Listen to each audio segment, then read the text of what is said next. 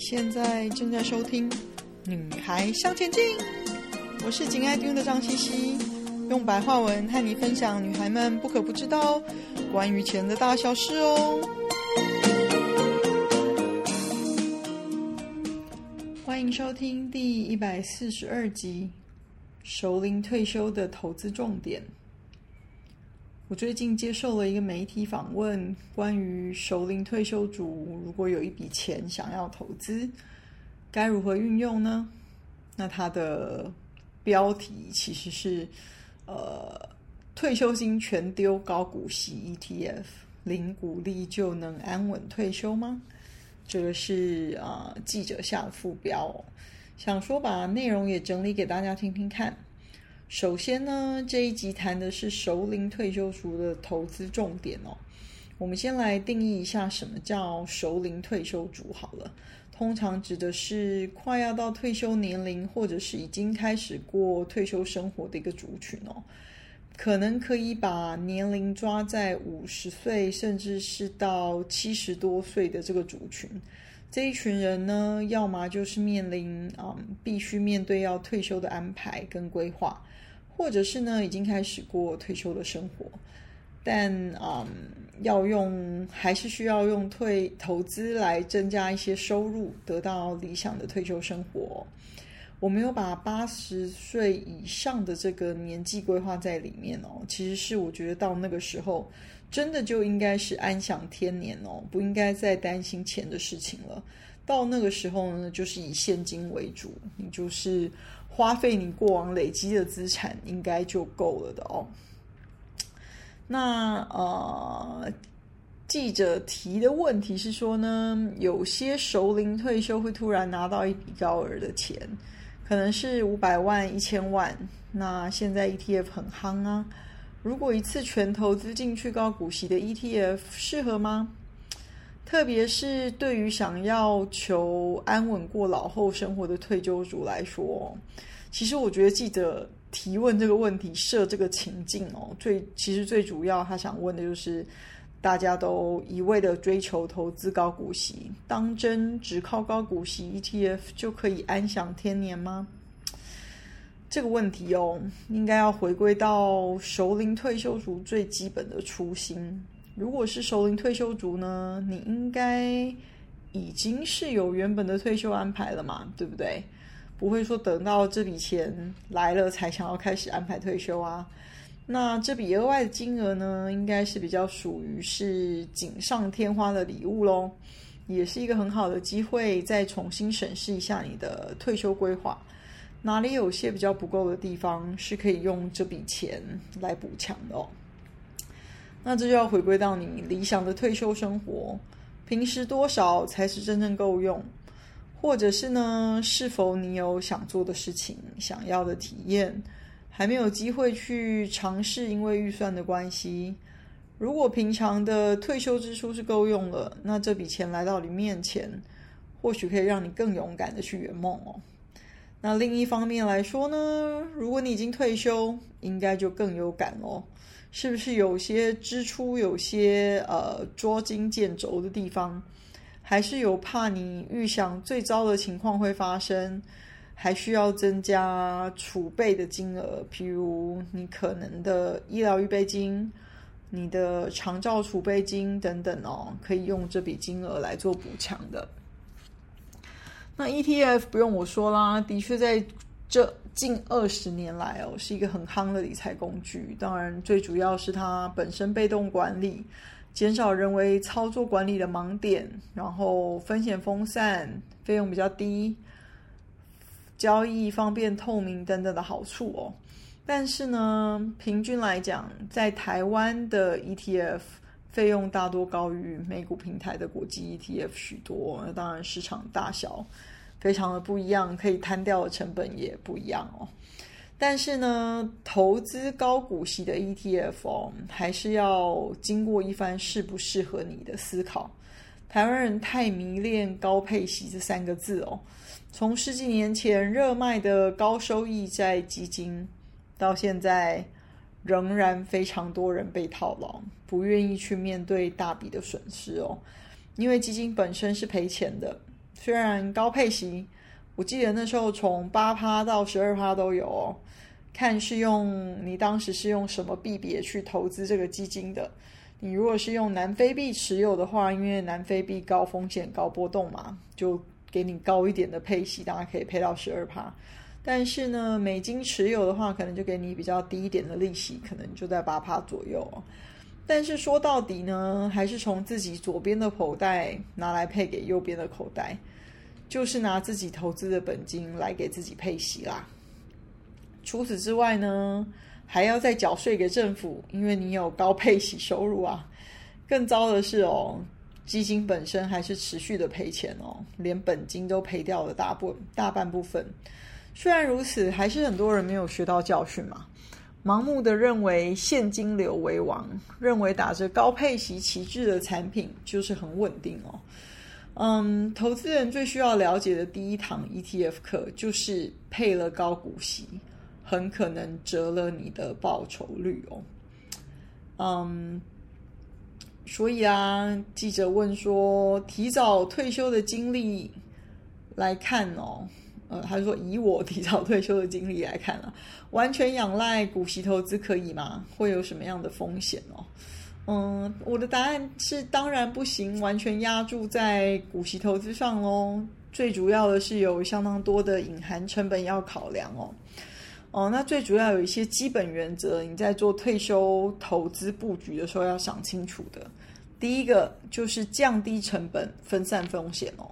熟龄退休做投资的基本最重要的，当然就是成本要低啦，不要付出高额的成本换取还不确定的未来收入哦。再来才是最好还有额外的回报，以保本为先嘛。不管是啊熟龄退休族，其实甚至是初入社会的新鲜人，这个都是最基本的思思考。只是你评估的过程跟最后决定的选择，或许会有一些因。你在人生不同阶段而因人而异的状况哦，所以呢，熟龄退休族做投资，基本最重要的当然就是成本要低啦。你投资一项商品，手续费、管理费、保管费等等这些，就是你确定要买就马上被扣掉的费用，这一定要看清楚做比较喽。那另外一项重大的成本就是税的考量哦。你想做高股利投资，要优先考量的就是税的影响，而且税呢，其实跟你的总收入有一定的相关，要先花时间了解股利分配相关的税的规定哦。目前来说呢，第一个就是综合所得税的考量，股利的可折抵税率为八点五个 percent 哦，那股利所得每一申报户哦，最高可以有八万块可以抵减。如果夫妻都一起申报的话，那也只有八万块的这个扣抵额可以 share 哦。那熟龄退休族或许因为已经退休，他的呃综合所得税的课税集聚在比较低的范围的话，那在那种状况下，鼓励所得越高，可以抵减或者是退税的金额才有可能越高，不然不一定划算。如果还没退休呢，只是在准备退休。所得还是属于比较高的话，适用三十个 percent 或四十个 percent 的嗯课税集聚，那你就可以考虑选择分离课税。这样子的话，股利所得就不用和你的其他所得一起计算哦，而是采用单一税率二十八个 percent 计算，这样子就可以稍稍发挥节税的功能哦，因为你三十趴跟四十趴的税率。呃，二十八趴还是比它低一点嘛。谈到这里呢，我相信大家听了应该已经有一些明白，一味追求高股息分配不一定是划算的，尤其是在税的方面没有先规划好的话，你很可很可能很容易的就三四十趴就把你的股利的三四十趴就送还给政府了。嗯，还有依照现行规定哦，单次配息如果超过两万块。就要课征二点一一趴的二代健保补充保费哦。不过由于不少的台股高股息 ETF 哦，已改成季配、双月配或者是月配，一般投资人每个月领息超过两万块的几率其实已经大为降低了。但是的确还是心里知道这是应该要考量的一个费用哦，所以要做足分散标的，做高股息投资，才能确保你每笔单笔配息小于两万块，不会再被额外扣二代健保的费用哦。如果你是透过美股平台做海外的高股息投资，不管是以股票或者是 ETF 持有。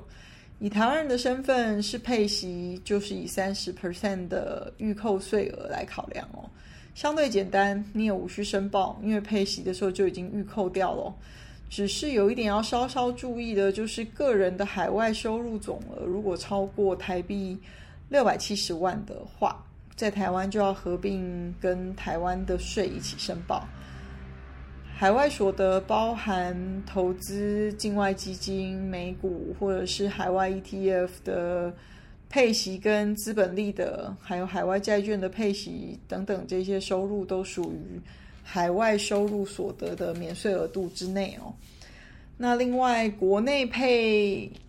息单笔超过两万会收二代健保费用的二点一一个 percent，如果你是海外的配息，就不需要考量这一块喽。另外呢，台湾的高股息 ETF 都着重在投资台湾的股票市场。那你是知道台湾的股市其实是一个浅碟市场，有非常长的低迷期。这两年要不是因为国际股市热络，半导体话题很夯，也有 AI 的话题，才有起来的机会哦。所以集中资金在投资台湾的高股息，等于说把你的股票部位过注集中在台湾喽。这个就是一个高风险的安排，违背了分散风险的初衷。另外还要了解的是呢，高股息股票的特性就是，股票涨的时候它表现不会比股市好，股市跌的时候呢，它也跌的不会比大盘多，就是比较牛皮的特性嘛。那好听，好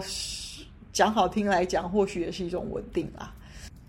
了解自己的选择，才能进一步的分散投资，才能分散风险还有成本啊。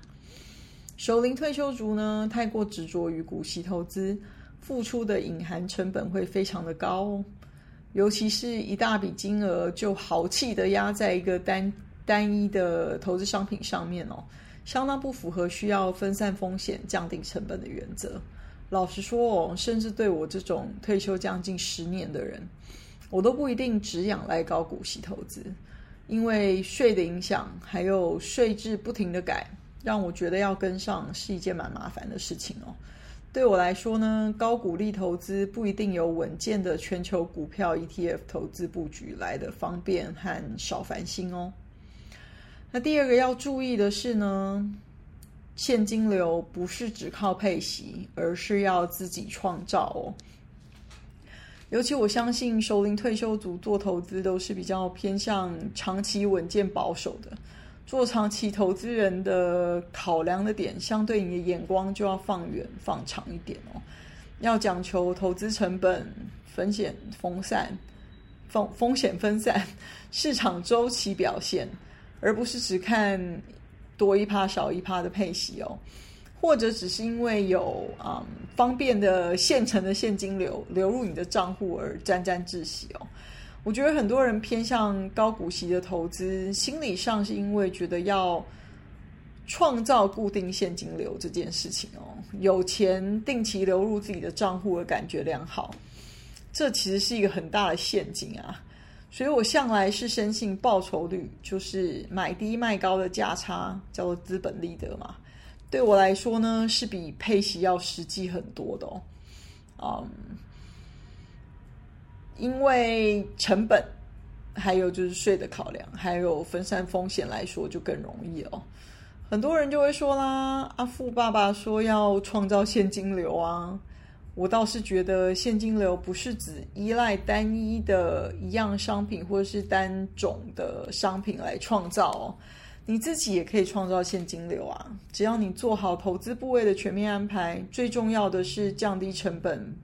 风险分散。现金流是你自己可以创造的，每年固定的时间，自己从投资账户中领取你需要的支出。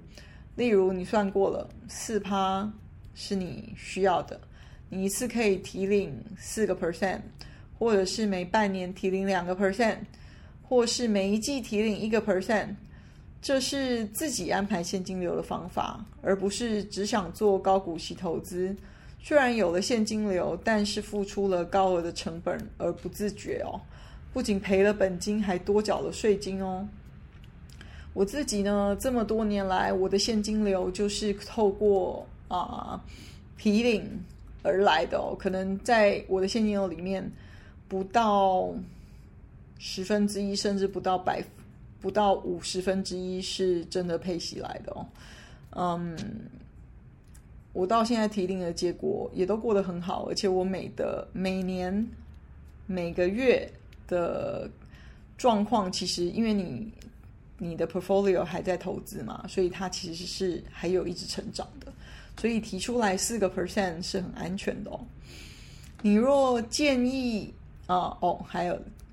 另外第三个重点就是分散工具、分散风险哦，考量现在的市场状况。看未来至少三到五年，甚至是十年才来做长期的投资决定哦。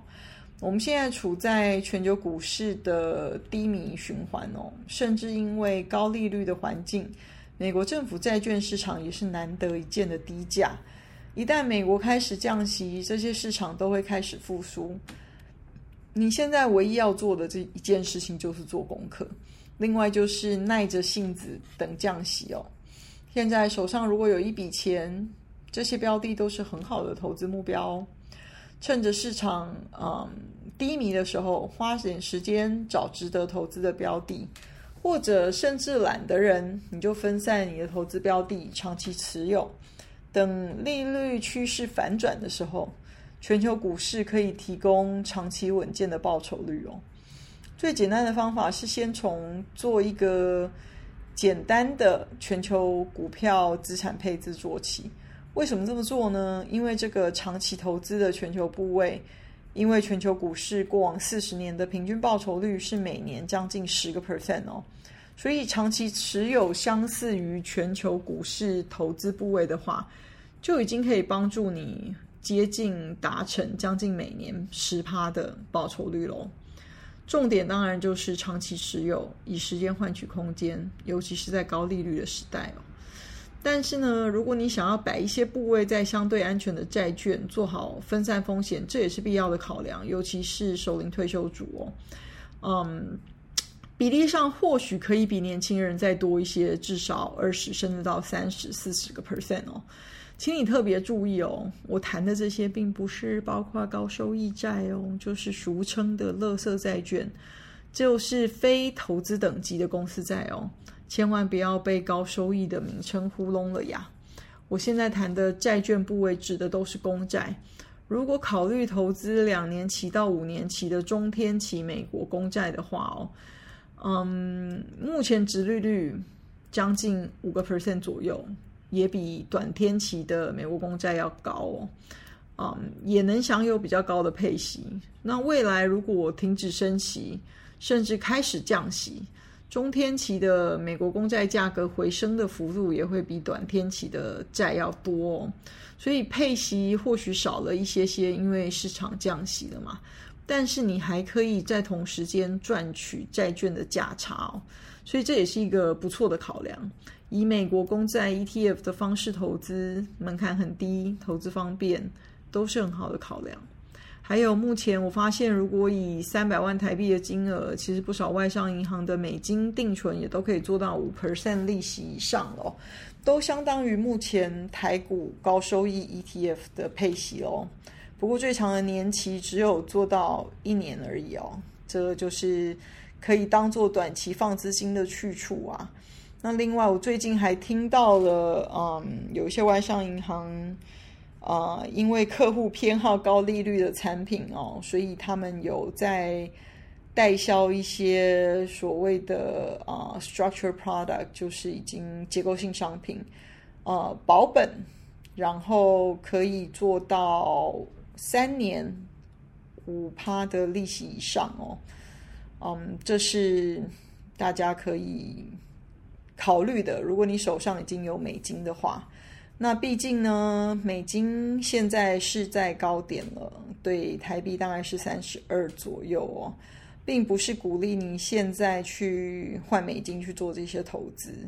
嗯，我前面其实有曾经提到，我其实会在啊、呃，每到台币跟美金啊、的变动，其实在一个很明确的区间里面哦，大概二八二九到三一三二这中间嘛，所以只要哎